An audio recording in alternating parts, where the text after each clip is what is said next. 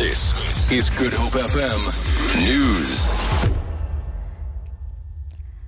Good morning. Members of the media have barred the entrance, have been barred rather, entrance to the campus of the University of the Western Cape. Spokesperson Luthando Tyalibongo has referred the media to the head of security, who confirmed that the media will not be allowed onto campus.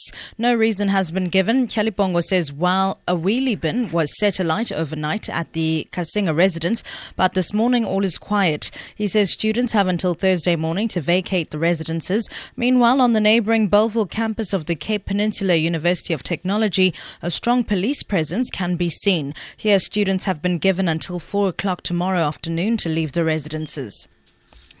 Sentencing proceedings of Czech fugitive Radovan Krejcir and his five co-accused is expected to begin this morning in the Johannesburg High Court. They were found guilty of the kidnapping and and attempted murder of Bheki Lukhele. Lukhele is the brother of Dr. Ngosi, the middleman who was supposed to transport 25 kilograms of tik to Australia. He, however, disappeared with the consignment. This is the first conviction against Krejcir in the country. He's on trial in four separate matters in South African courts.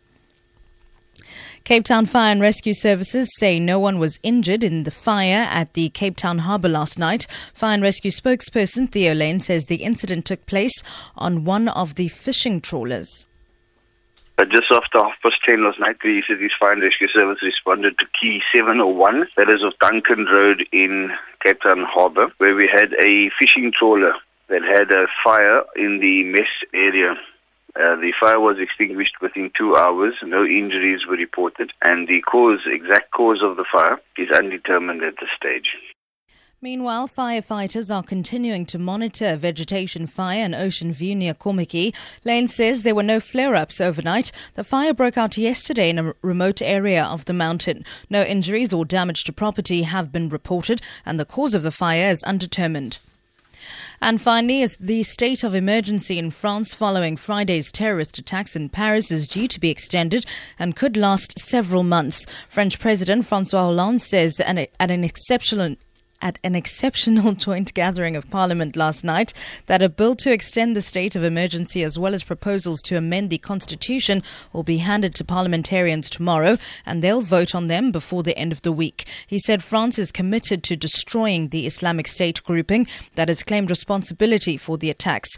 100 129 people were killed in the attacks, Hugh Schofield reports. The French president does not enjoy the language of war, but after last Friday, his words have a new determination. Daesh, he said, using the acronym the French use for IS, was not to be contained, but destroyed. Airstrikes would be stepped up, and he planned to have meetings this week with Presidents Obama and Putin.